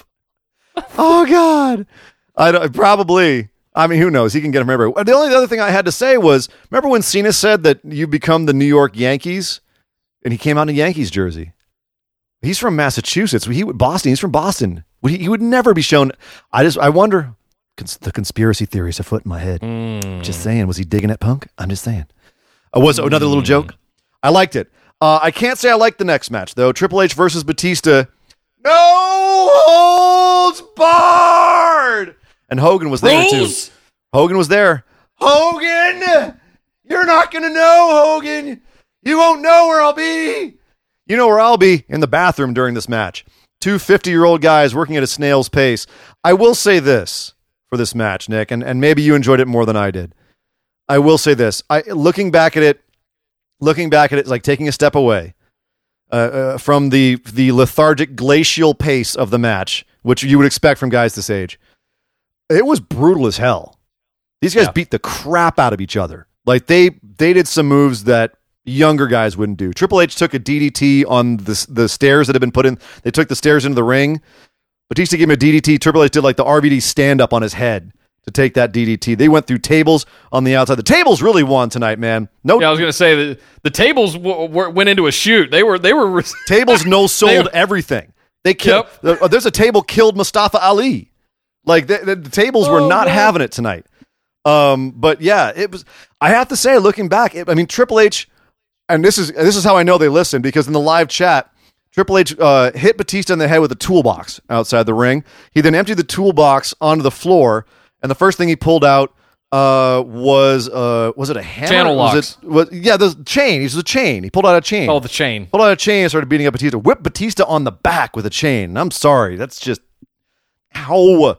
That's just mean. That's man. just mean, man. And I said, I think I said in the uh, chat, oh, I would have gone for the pliers. And uh, I think it was Kimberly who said, why would you get pliers? And I said, pull that nose ring out of Batista's nose. I will be damned. But Triple H grabbed a pair of needle nose pliers and trapped Batista on the middle of the mat under a chair and pulled his damn nose ring out with the pliers. Which one of you guys in the live chat are sitting right next to Vince? Seriously, we need to know this. No, you need just- to come clean because it's, it feels like we've got a mole. Uh, it's uh, just good in- in booking. chat. It's just good booking. It's just good match. But yeah, that was fun. Uh, it was a little awkward. The, the ring didn't really come out. The ref had to hand to Triple H. Whatever. It was still. Right. It looked. It looked brutal. It felt brutal. Uh, it was no holds barred, and uh, it ended. It Nick, you called the ending. By the way, you called the ending exactly. Uh, brutal match at the end. Batista has a sledgehammer. Triple H is trapped in the corner. Who should run up by 70 year old Ric Flair throws Triple H a sledgehammer. Triple H knocks out Batista, gives him the pedigree, which Batista just should not take anymore. God, he it's ugly sells on those on those pedigrees. One, two, three. Triple H retains his career. What a shock! Uh, wait, Surprise! so Triple H is so Triple H is not going to retire. What a shock! Uh, I have to say two two more things about this though, real quick. One, uh, Batista, dude, honestly, for, like he he he stumbled getting into the ring, and that was funny. We all laughed at him. But aside from that, dude's fifty years old and has not been in the ring since you know WrestleMania thirty. He looked good for that. You know, like this was a th- at this point in the show we were all dying, and this match was uh, was so slow. I think if we pulled this match out of the show and watched it separately, it wouldn't be as bad as we were all complaining it was. No, I really honestly feel that. So, and I also but I don't know if this was a WrestleMania quality caliber match. and, so, and not at this point in the show it wasn't. Had it gone No. on third, had it gone on fifth before the Kofi match, maybe. At this point, no. It was brutal. It was hard to sit through. Um, and boy, I mean, we could talk about Triple H's entrance and, and Batista's entrance. We don't really have time, and I'm not really inclined to do it. It- well, the, I will say that the hood ornament on the front of Triple H's rat rod got more screen time than Rey Mysterio uh, did in the match prior. And the other thing I'm going to call out is uh, we used the time of this match as the tiebreaker for the patron pickums. Official time came in at 24 minutes 35.62 seconds, and we want to give a special shout out to our patron Jacob Uhas, who came within 10 seconds. nine and a half seconds. 45. Nine and a half seconds. He was he was off. That's Well done, Jacob. That's nuts. He was right on. he appa- I was at. He knows you, Triple you picked 15 minutes. Like I guess you were thinking they were just too old. I went 28-17. I got so skeptical. Not too far. I was off. skeptical about Bayley and Sasha. I was optimistic about Triple H. I thought they were going to spend all of it on their ent- entrances, but no, they they did the long entrances and then had a long match, and I think it was to their detriment. But at the same time, you know, hey, it was there, and honestly, props to Batista for once again coming back for a second, beating the absolute crap out of himself and putting over one of his buddies. So you know, props again to him. Uh, then next we had another match that was a crowd downer: Baron Corbin versus Kurt Angle. It they went ahead and did it. They had Kurt face off against Baron, and they had Baron win, as we both called. Of course, that's we how both this said works. Baron was going to win. I thought Cena was going to show up in this uh, in this at least just to give the fans something, but he didn't, and that was actually where I paid the price because we had a 0.5 modifier on that. Nick, you added uh, 0.5 points, and I lost 0.5 points, and that tied us back up. Uh, I, what now was here's the thing, man. Looking back on this trip, uh, you know, Kurt got a great speech afterwards where he said, "I want to be serenaded out with the two words that have defined my career: play my music." Everyone sounded chanted, "You suck." He walked up the ring. I was I was fine. Walked, walked up the ramp. I was fine, by the way, uh, until I saw the one fan with the sign that says, "You never sucked." And then I, yeah, then the feels hit because this is my boy, man. I I I have a Triple H shirt from back in the day, a Kurt Angle shirt from back in the day. Um, and so seeing Kurt go out, ugh, yeah, it was it was a moment. It was a moment. Um, but you know what? I'm not mad at Baron Corbin. He, he this is how it's supposed to work, guys. Like you're the old Yeah, the old dog is supposed to put over the new one. We're all disappointed that it's Corbin because people just don't like Corbin. I think it's just too soon after the whole general manager blaming everything on him thing Yeah. And it wasn't really a great match. It just kind of was. End, you know, you know, Angle had a couple of slams, got him in the, the the ankle lock, and then end of days one two three, it's over. And Corbin basically just ran out, he just vanished, he just ran out of there, which is fine. He's going to be able to use this. This is going to be grist for the mill for years to come. That's the that's but that's the point. Kurt puts over a guy on the way out. That's what classy guys do. That's how the business works. And you know, I, we we may not like it, but that's just how it works. I guess I want to address this one other time because over half of our people picked Kurt Angle to actually win this match. yeah. And I, I want to talk about that for a second just to make sure we all understand that, like, this is tradition. Yeah. This is what you do because it's not about who wins this match. It's more about uh, the guy that's retiring getting their moment after the match. And in order to do that, the other guy has to win so he can roll out of the ring and go back, uh, you know, backstage while the guy that's retiring has his moment. His music plays. He says goodbye to the fans. It's literally univer- exactly how it goes. This is exactly how this it is goes. just how it works. Yeah. There's no way in hell uh, Angle was going to win this match. Yeah. It's just, it's not, it- you know, uh, the most recent example is probably Flair in 08, if I'm Yeah. Remembering right. Yeah. With, And Sean Shawn Michaels crying, saying, I'm the sorry. only thing there is we all Flair we all loved it being Shawn that retired Flair. You know, it was, Oh, a, it was a happy Oh. it was a happy thing in a way, and that's why it was so emotional. Uh, but you notice, Speaking of speaking of man crying, oh god, but you but you but you oh, saw, I can't think about that match right now. yeah, you saw Shawn just he vacated and let Ric have his moment there too. That's it's just how it works. Uh, also, just how it works. The Demon shows up. It's a squash match. Finn Balor versus Bobby Lashley was on next. Demon King. honestly, this bummed me way out. This really bummed me out because I always envisioned how it would be like when the demon finally came out at WrestleMania, and you know, visually, yeah, it's it's how it was. But so deep into this show, we were all exhausted. I didn't have the energy to be excited. The, they completely botched the build for this match. We said two months ago how they should build it. If they're going to do this match, this is how you build it. You make it intense. You have Bobby Lashley get over, over, and over and over again on Finn. You have Finn look like he just cannot handle Bobby. And so that gives him a logical reason to bring out the demon here as opposed to Brock Lesnar, where he just is at his wits' end. It never felt that way. It never felt, felt like Bobby Lashley was enough of a threat to really cause Finn to bring out the demon. So it didn't really feel like an honest payoff. Um, And it wasn't a surprise. Like you, you, yeah, you gave yes, it to us on Raw. Yes, that's the other You big idiots. issue. Yeah, the other big issue is we knew the demon was coming. We knew the demon was coming, and the, if we Like that MetLife Arena was a perfect setup because of the way the lights would have worked, and that you get that red pulsing the boom. yeah, boom. the second we hear that dong dong dong dong dong, everyone would have lost their minds. Oh Yeah. God, I would have gotten chills, and we would have all marked it. But no, Nope. you kind of gave it away on Raw. With, This was the this was the low point of WrestleMania for me, and I hate to say it. I love Finn Balor. I love the demon. I love everything about it.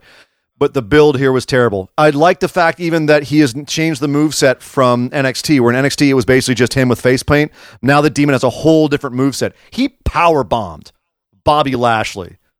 That was the move of the match to me. That was the moment of the match to me. Was he freaking power bombed Bobby Lashley? And that's something I like that I think going forward Vince needs to look at is that Finn Balor's a little guy who can do big guy moves. And I like the fact that they're defining that he does those moves when he's the demon. Great, cool stuff. Just next time, build it better because this was garbage. Yes. Hot garbage. Yes. Tied up, dude. Tied up going into the final match. Becky Lynch versus Charlotte versus Ronda Rousey, the main event, the women's main event, the first time ever.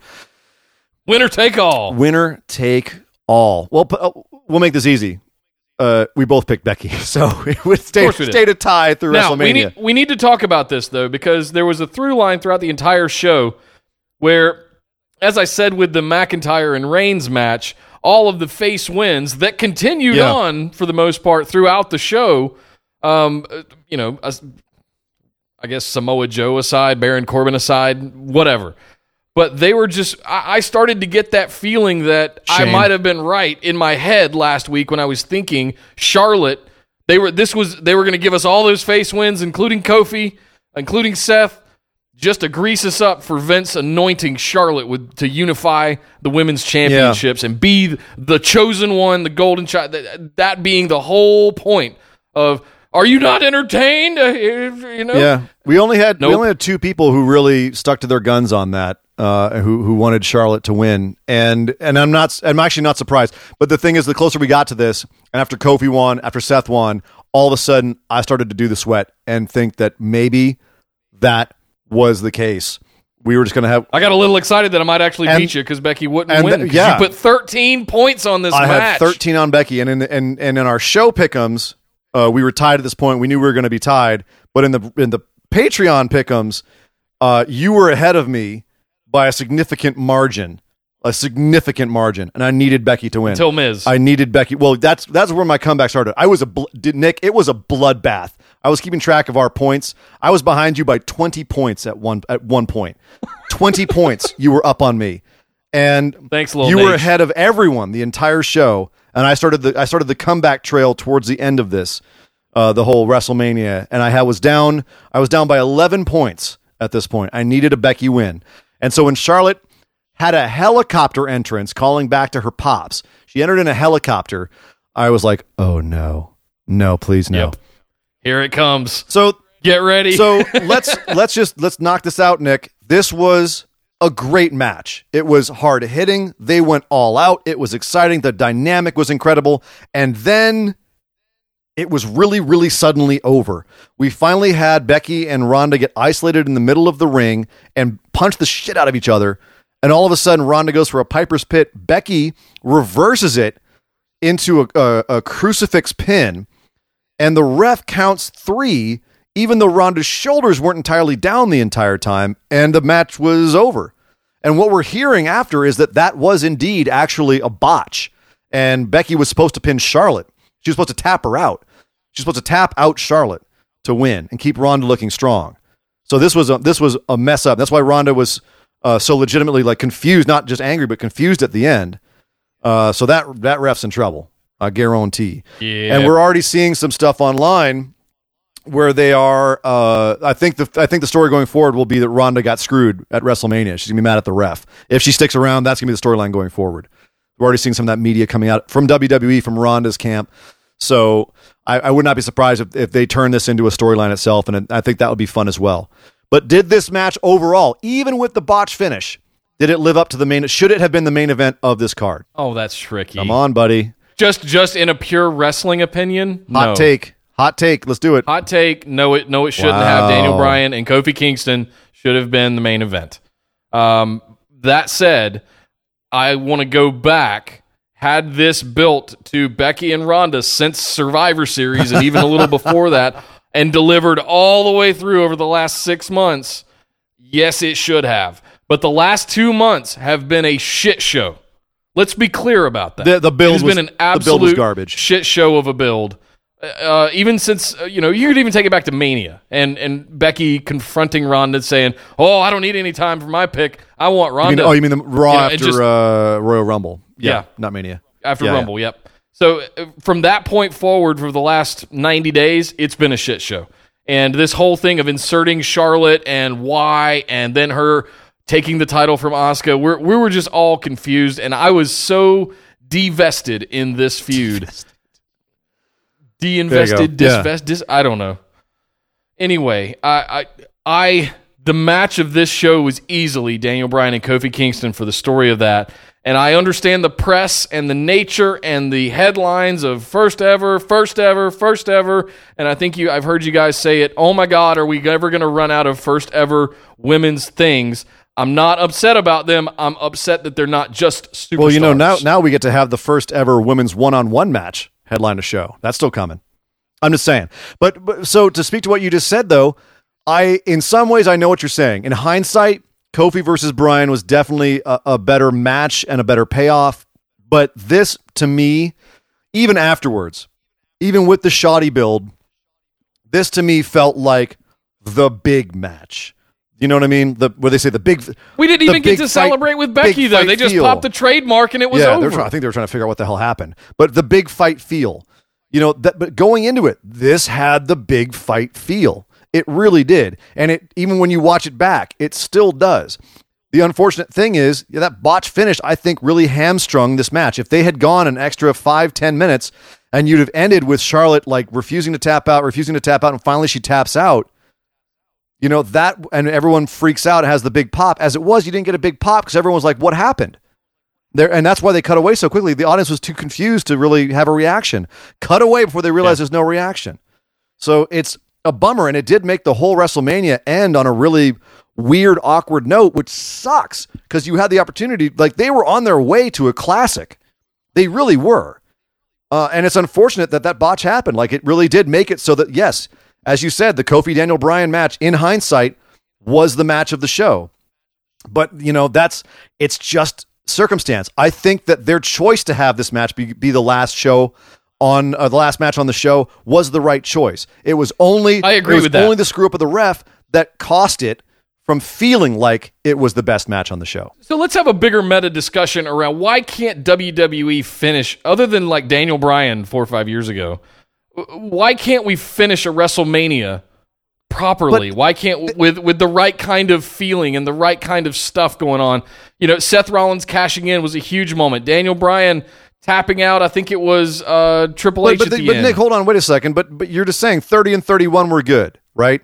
32, 33, 34, they screwed up. And and I don't think anyone's going to argue that. 35, they were on their way to doing it. They were going to give us they, They were. like, it's not their fault. Land the plane. It's not their fault though. they were going to do it. No. It's it wasn't I it was not in their control. This was going to be the kind of thing that you're talking about, and it was just out of their control. So I, I'm not mad at them at all for this. Uh, they they gave us I- their best I intentions. needed more time with Becky. I needed more time with Becky at the end, celebrating the crowd chanting. I need that. I needed her holding up more of the Yeah. belts. I just, it just, the quick cutaway was just awkward, Yes. and it made me question It was- everything. I- it made I me agree. pull the notes up and look back through all my picks. It made me just revisit my entire thought process of the entire, and that is just. That is not the way I want to come away from WrestleMania feeling, like the ones that I have well, and, and, and again, like years. I agree that the the the fast cutaway was unfortunate. We didn't get the Daniel Bryan, you know, celebrating for ten minutes. Connor Connor uh, Michalek sitting in the front row, uh, but you know, I think that that's that it, they didn't really have a choice. I get why they did it. It's too bad. Hopefully, we'll have something on uh, the Raw after WrestleMania. I have a feeling it's going to be it's going to be an exciting one tonight.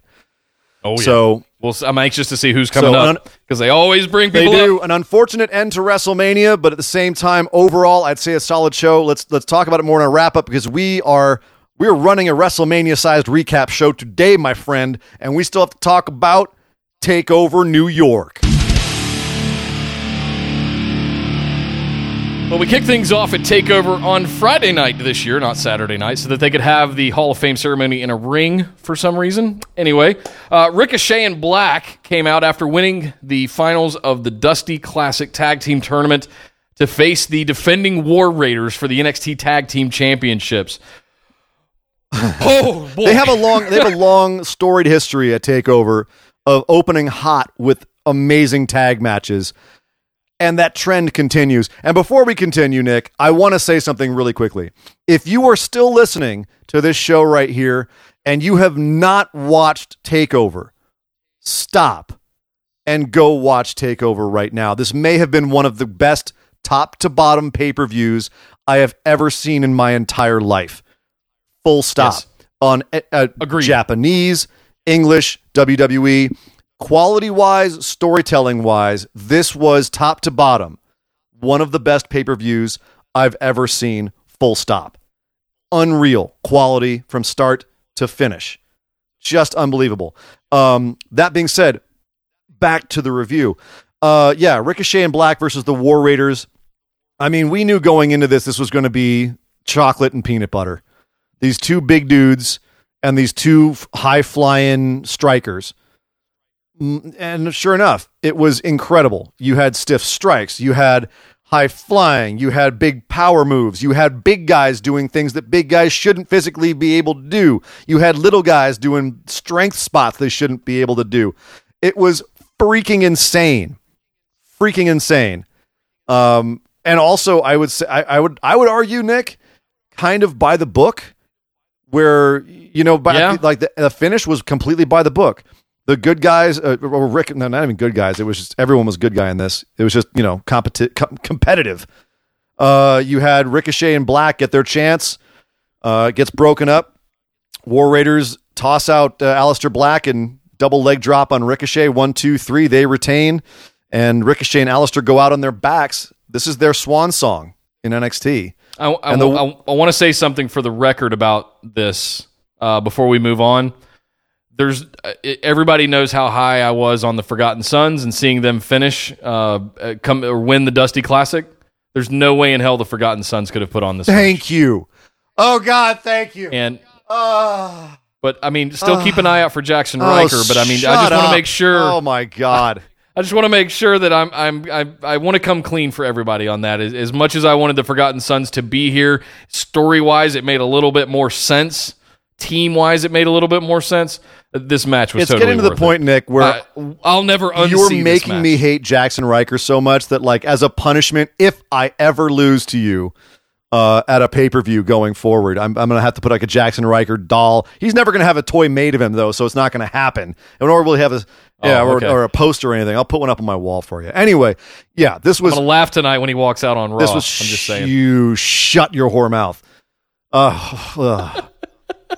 Um, You heard it here first As you- it happens. Jaxson Ryker to the to the main roster. You heard it here. No, sh- no, no, not going to happen. So th- yeah, as this was incredible. I agree. I'm so glad it was these four guys. And Nick, you love yourself your sportsmanship. You had to have been tickled pink after this match where the War Raiders put the belts on the ground and did the deep Japanese bows to Aleister and Ricochet. We had this beautiful, like, giving, they gave the ring to Aleister and, Aleister and Ricochet. Ricochet was selling the finish for a while, but then manned up and they said their byes uh, to the NXT universe to uh, out just incredible applause, standing ovation. It, it got a little dusty in my house. Yeah, the and the feels Mohammed Ricochet the was, was feels choking up. didn't end there. I even had feels on this next match. Nick, you said that Velveteen Dream defending the North American Championship against Matt Riddle was your sleeper pick for match of the weekend. I have to say, sir, good call. This is this is the match that snuck up up on me harder than anything else. Not only did I pick this match wrong, which cost me. Yeah, I picked the match wrong. I did not even I said it was going to be a good match. I didn't think it was going to be as good as it was. Yeah. This was if not my match of the weekend, then one, uh, top then it's like two, number 2 and number 3. Holy Yeah, this- crap. This, is definitely top three for me. Oh my god. It, Yeah. it was it was a sleeper match too because when it started off, you thought these guys didn't have chemistry. And then you realized that itself was part of the story that they were telling. They were showing us Matt Riddle is a shoot fighter, Velveteen Dream is a sports entertainer, and that they have conflicting styles. And that Matt Riddle basically can just beat Dream up pillar to post as a shoot fighter, and Dream will keep escaping because he understands how the wrestling ring works, and Matt Riddle is still too new to really grasp it. And so at a certain point, Matt Riddle has been beating up Velveteen Dream for so long, he thinks he has him. He can't understand why Dream keeps kicking out. and all of a sudden, Dream straight up hulks up. Hulk Hogan hulks up, which of course he's been doing lately, just straight up ripping the entire hulking up thing from Hulk, and and you know has the blessing to do so. By the way, hulks up, which you can't do in MMA, but you can in sports entertainment. and all of a sudden, we have a match. The crowd has power. And then and people lost their damn minds when Dream hulked up, and then the rest of this match just became nonstop fireworks, unreal. And then it just was reversal, reversal, reversal. Un, uh, uh, freaking uh, Matt Riddle came off the top rope doing a flippin' senton. I, my God, this was a good match. And then the and then the I, I should also declare that I watched this pay per view. There are very few times in my life where I immediately watch a pay per view again Yeah. right after Yes. I finish viewing it. Uh, the network has this thing where they just play it a second time afterwards. I didn't stop. let it ride, let it ride. I just rolled with it. Uh, I moved to my computer so I could start writing notes and Yeah. just oh my god, what did I just witness? Yeah. But this this is one of those pay per views to to to augment your point at the top of the this section. If you have not seen this takeover, stop listening to this and go watch it. I'll never tell you to stop listening to our show, but stop listening to this and go watch Takeover. Spend the next two hours watching that. Yeah. I promise. And it was- you will not be dis- disappointed. Yeah, so I, then that way it won't be a spoiler when I tell you that Matt Riddle had Velveteen Dream locked up in the Bromission, and yet Dream was able to roll up out of it. Get Matt, he basically rolled back over his shoulders, so Matt Riddle's shoulders were down. Got the one, two, three. You can't do that in MMA, and so he snuck out a win in the in, from the jaws of defeat. Brilliant storytelling in this match, brilliantly worked. People who didn't know about Matt Riddle were all over the internet going, "Oh, I, I was mistaken. I got I got blinded by all the bro shit. I didn't realize he is that freaking good." And of course, Velveteen Dream. If you didn't know, now you know. Velveteen Dream is the real deal as well. As, as much as I like to say that Drew McIntyre is the next big thing, Velveteen Dream, in case you don't know, has been kind of anointed by the legends of WWE Yeah. as the next best thing. And Stone Cold, The Rock, every Hogan, everybody, ha- Shawn Michaels specifically has called him out. Everybody has pointed at Velveteen Dream and said he's got it all. And I have to agree with them. And that's that weighed into this pick. Riddle needed that first loss. I think Dream was the right one to do it in a championship match. Uh, it's it just all made all kinds of in sense. this way with the story that they told. It was brilliant, and that's I, I picked Fantastic. I picked Riddle. Mwah. I picked Riddle to win because I didn't. This is not a story I saw them telling. I didn't think that they, they could pull off something nuanced like this, and they did. So this this cost me massively. And I, you know what? If I'm gonna go down in flames, I'm so glad that this is the match that sunk my zeppelin, so to speak. Next up, we had the WWE UK Championship. Walter challenging the incredibly long reigning 685 days Pete Dunne. Uh, and this was, I think, probably the first time everyone saw Walter. A lot of people had never seen Walter before this. oh, you didn't know? Now you know. Uh, the my only problem with this match was I felt like they gave them too much time.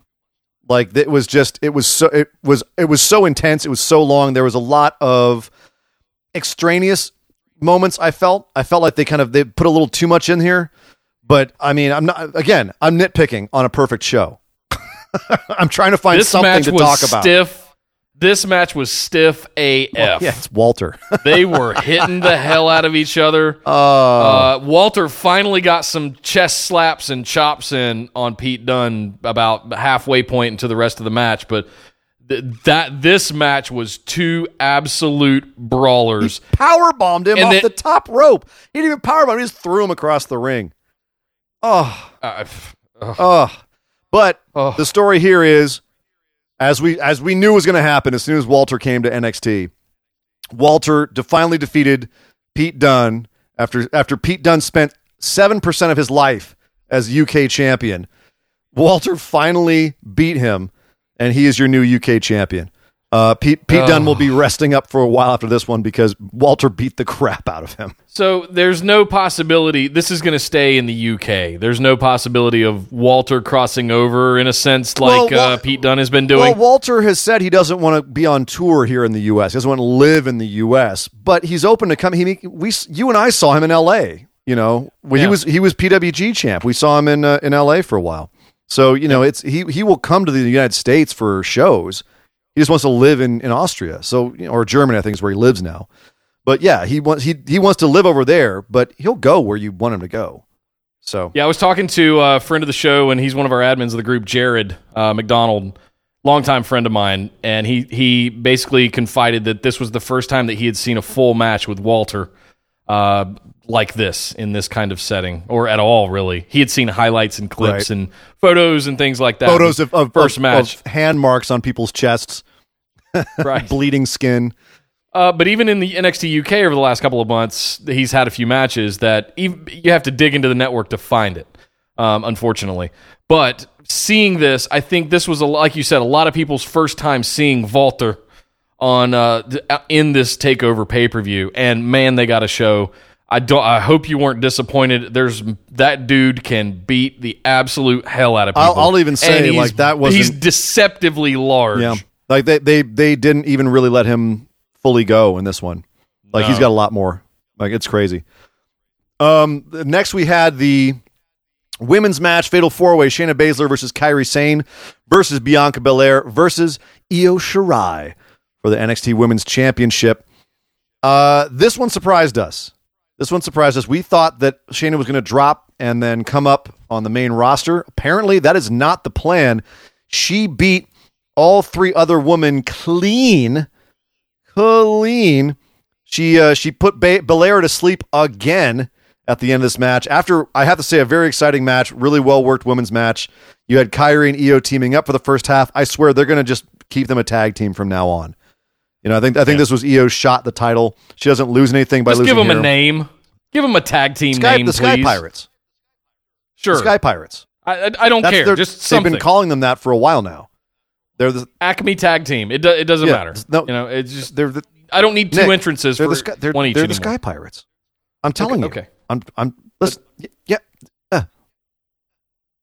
So it was a great match, and uh, I have to say that I, I was really happy with how they used everybody here. You had Belair running around doing power spots.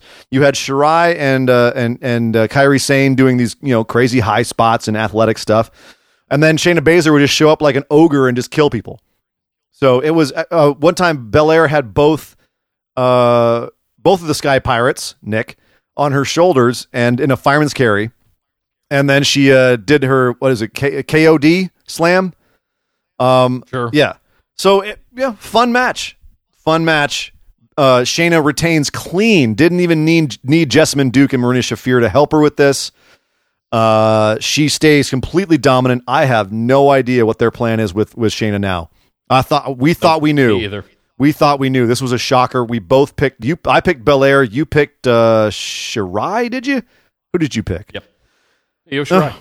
Shocking. Shocking. Almost as shocking as how good this next match was. Adam Cole versus Johnny. Gar- well, why am I saying that? It wasn't shocking at all. We knew all along this was going to be the match of the weekend. Adam Cole versus Johnny Gargano. Two out of three falls for the NXT I Championship. said last week this match hasn't even happened yet, and it's already a match of the year contender. Yeah, and I, it's it's actually funny.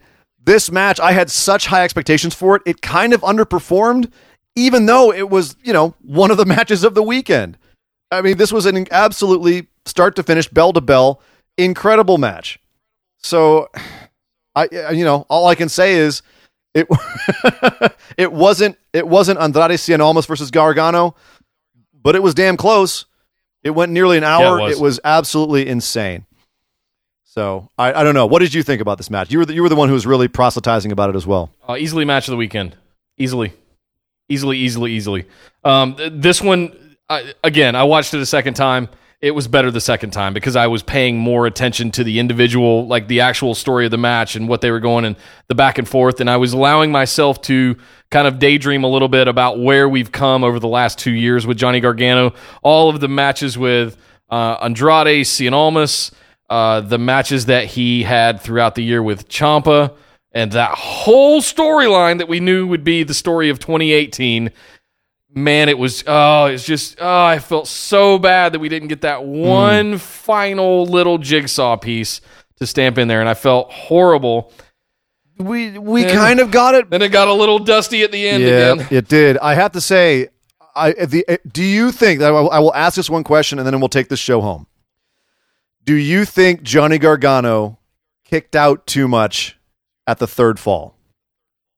Because there was a lot of false finishes. there was a lot of kickouts. Uh, no. in- inter- interference from the entirety of Undisputed Era. He just kept getting put down, and he just refused. To, or was that the story, and we're just supposed to go along with that. That's Johnny's mo. He he just he keeps going right. He, Right, It's it's right. the heart of Johnny Gargano, and we saw it through all of the bouts with Andrade, uh, time after time.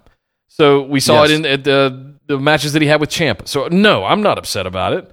I, I hope Okay. nobody was bent out of shape at what these two guys, this exhibition that these guys put on, because damn, damn, damn, damn. And I haven't watched anything from the G1 Supercard. I know I've got Jay White and Okada to look forward to. Oh, I, know won't I've got, tell you what happens. I, yeah, please don't. I, I know I've I got won't. Naito and Ibushi to look forward to. I, I just I, Oh. have got them to watch. They're they're You downloaded. Os- they're ready to watch. Cobb, Yeah. Ospreay and Cobb. Oh.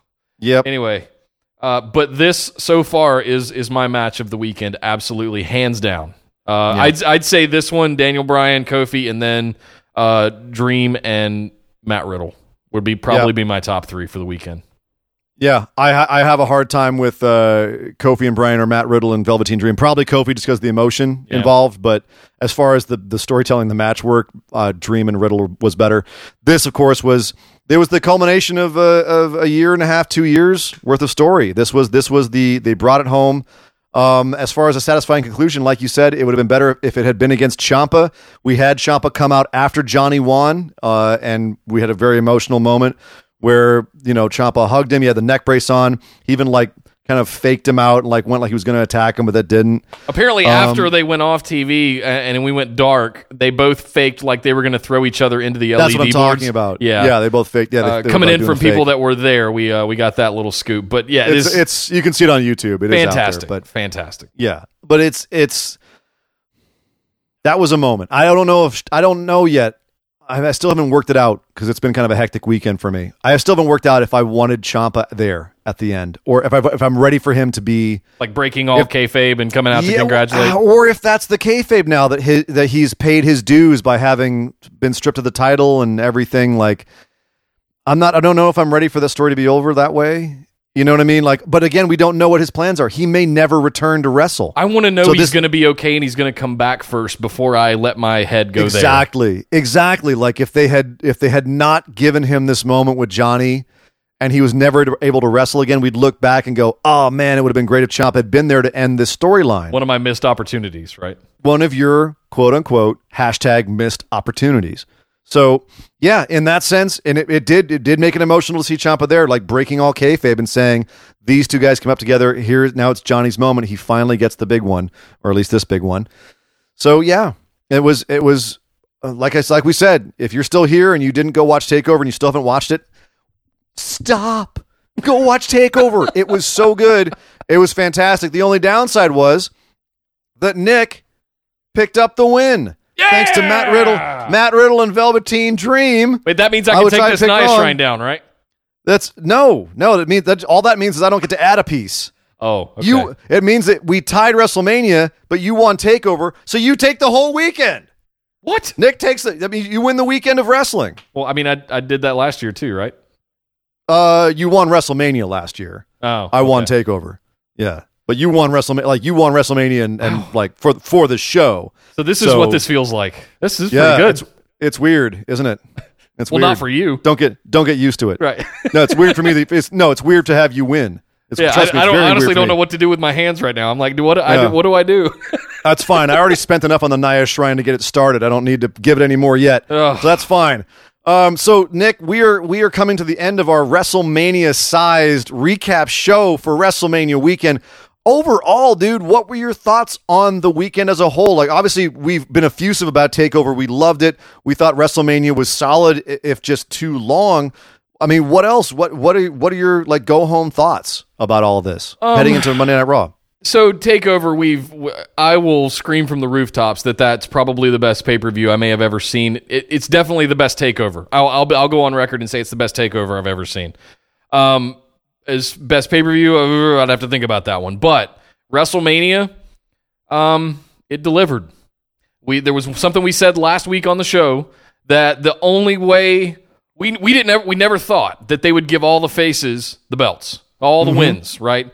And they said, well, maybe they will because maybe it's time for that that that exhale of the last Yeah. five effing years of Ro- Roman Reigns and Brock Lesnar.